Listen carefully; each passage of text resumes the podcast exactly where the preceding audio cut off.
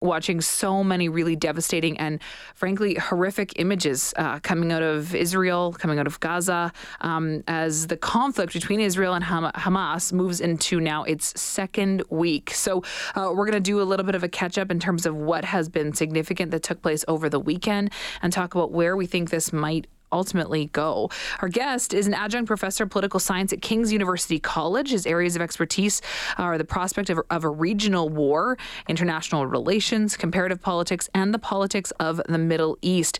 Zheger Hassan is joining me. Zheger, thank you so much for making the time. I really appreciate it.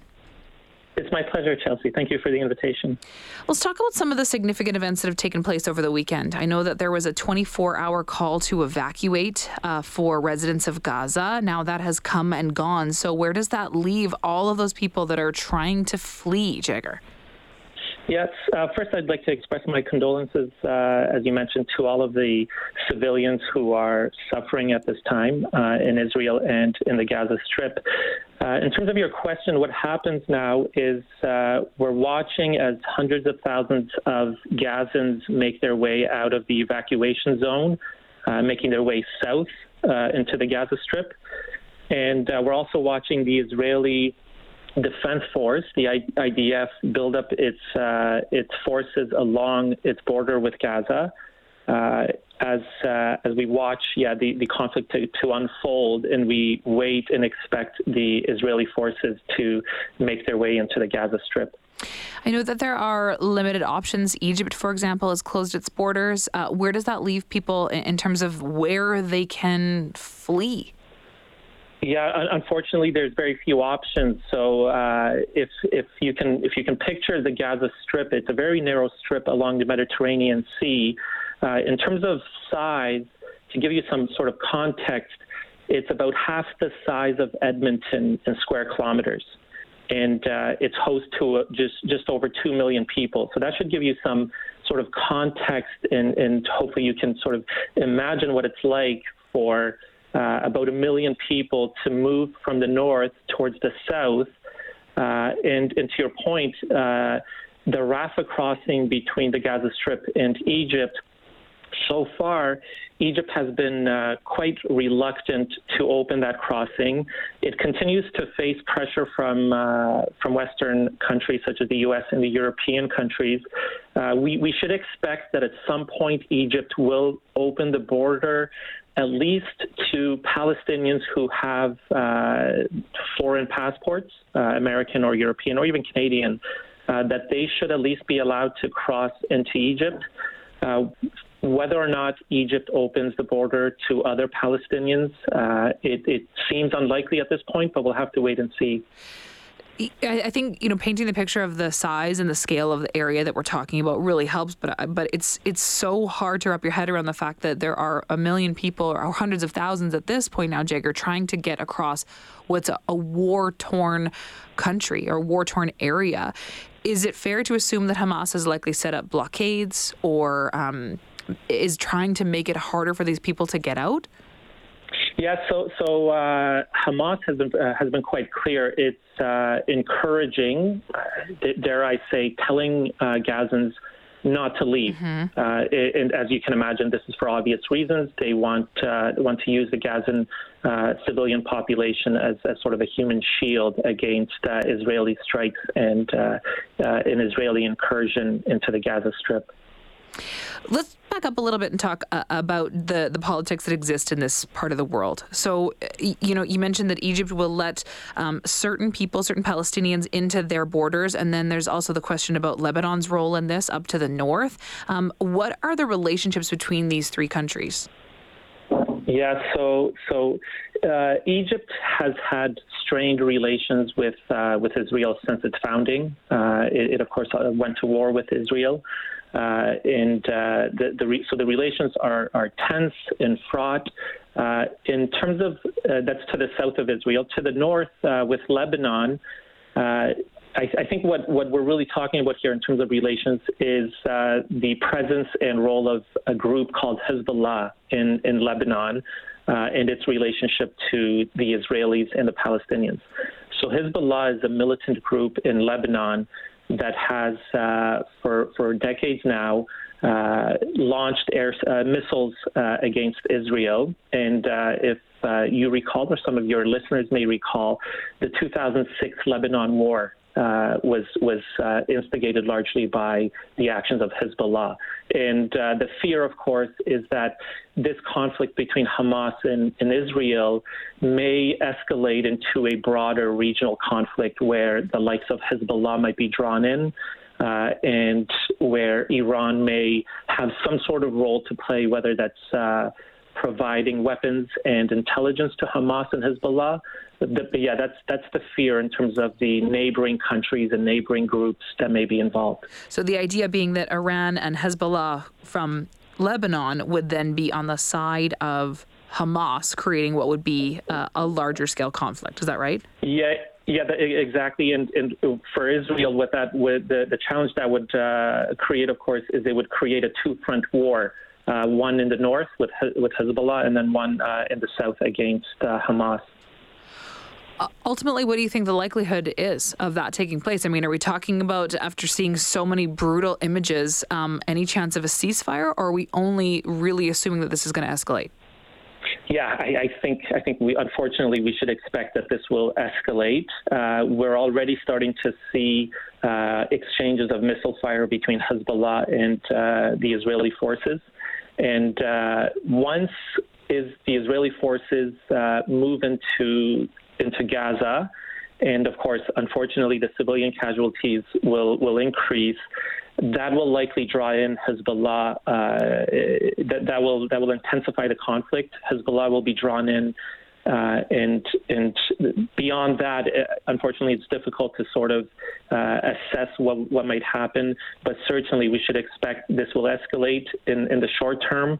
In terms of a ceasefire, at this point, I can't imagine uh, a ceasefire anytime soon. Israel has has very clearly said they need to, they will wipe out Hamas and, and that may take a very long time. I, have read, and I'm hoping that you can correct this or or comment on this, um, that Hamas at this point is more of an idea than than a people. Can you expand on that? So, I, I think that what, what that might be referring to is that. Uh, the the, Palest- the Palestinian population is divided between Gaza and the West Bank and their leadership is also divided between Hamas uh, in Gaza and Fatah in the West Bank. Whereas Fatah has sort of uh, denounced violence, uh, Hamas is, is, explicitly a militant uh, Islamist violent group that has vowed to to wipe out Israel. Uh, and, and, so I think that that's what it might be that that th- their idea is fundamentally different from uh, the other key uh, Palestinian group. But but in terms of uh, in terms of as a group, it, uh, it, it has a leadership, of course. It has a political wing that governs that administers Gaza, and it it has a large, some estimates say up to 30,000 uh, militants. Mm. Talk, if you if you can, about the the political ideology of Israel itself. Quite right wing, from the way that I understand it, under under Benjamin Netanyahu's leadership. Can you speak to that? Yeah, that's right. So so so uh, Israel over the last uh, six eight years under the leadership of, of Netanyahu, he his, his political party is a small c conservative right wing party. Uh, the the reason why perhaps it's been pulled even more to the right is because Israel has a proportional representation system, which means that it's very difficult for a single party to win a majority. Mm. And so for a, for a party to, to uh, govern, it has to uh, agree to coalition governments. And in the case of Netanyahu, uh, for its most recent government, it, he has brought in uh, elements that I think we can say are, are more to the right or, or even far right uh, and uh, some of whom, some of these actors, some of these characters are quite unsavory, uh, and, and, they've made statements that are quite inflammatory in terms of. Uh, the the the the, uh, the, Palestinians and whether or not the Palestinians have a right to be there and so on and, and so uh, I, I, think history will look back on this, and, and I think some of the blame uh, will be shouldered by Netanyahu in, in the way his right wing government has uh, has governed over the last several years. Zheger, if you can summarize, and I know that this is it's layered and it's complex, but what is the ultimate goal for both Israel and for Hamas in this conflict? Yeah, so as, as I uh, mentioned, for Hamas, their their sort of ultimate objective is to wipe out Israel. Mm-hmm. Uh, that, that's they're, they're, very explicit and clear about that. Uh, but I think a more realistic goal is probably uh, to to establish some sort of Palestinian state uh, whether whether that's with the West Bank or independent of it. For for Israel, uh, the the immediate goal, uh, and, and, I think this is something new in, in response to this uh, surprise attack by Hamas. The immediate goal is to wipe out Hamas. Uh, and, and, again, we can see this. Uh, the the strategy is to initially bomb Hamas targets, and then uh, amass troops on the border, and uh, there will be some sort of ground uh, incursion into into Gaza, again with the goal of uh, completely destroying Hamas. Uh, whether or not that's realistic, we'll have to wait and see.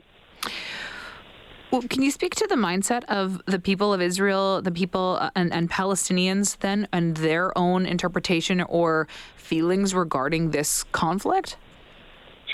Yeah, I mean, we, we, we can only imagine what they're feeling, uh, how difficult it must be, how uh, the, the kind of fear I, I think that, that they must be experiencing, and, and the kind of trauma they must be experiencing.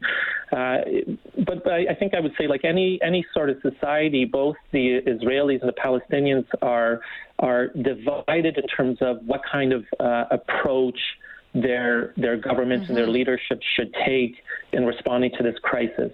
Uh, we know for a long time, of course, uh, there, there's many people in, in Israel uh, that have called on the government to to compromise, to negotiate uh, some form of two-state solution with the Palestinians. Uh, and I, I, think it's similar on the Palestinian side. I think there are many Palestinians who whose only goal is to live in peace, uh, whether that's in Gaza or whether that's in some form of Palestinian state. And, and, unfortunately, as is often the case, the the population, the the civilians are often become the victims of these conflicts. Mm-hmm. Zheger, thank you so much for your great insight on this. I really appreciate it. Pleasure. Of course. That's Zheger Hassan, adjunct professor of political science at King's University College. Um, and as I mentioned, his areas of expertise, as you can tell, a prospect of a regional war, international relations, comparative politics, and the politics overall of the Middle East, an area that we have all been paying very close attention to.